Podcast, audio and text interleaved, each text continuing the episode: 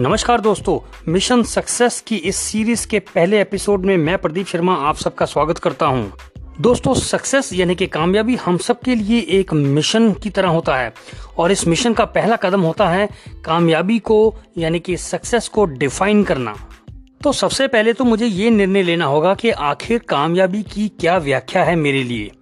कुछ लोगों के लिए कामयाब होना यानी अधिक पैसा कमाना कुछ लोगों के लिए एक ऊँची पदवी प्राप्त करना, कुछ लोगों के लिए मान सम्मान प्राप्त करना इत्यादि इत्यादि हो सकता है।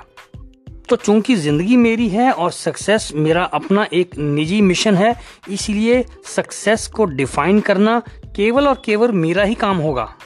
और कभी भूल कर भी अपनी सक्सेस को दूसरे की सक्सेस से कंपेयर नहीं करना चाहिए। तो फिर देर किस बात की? इस मिशन पे शुरू हो जाइए और कलम और कागज़ उठा के लिख डालिए अपनी सक्सेस की डेफिनेशन उसके बाद इस मिशन पे हमारा अगला कदम क्या होगा, इसके बारे में बात करेंगे हम एपिसोड टू में। तब तक के लिए नमस्कार, आदाब, सत श्रीकाल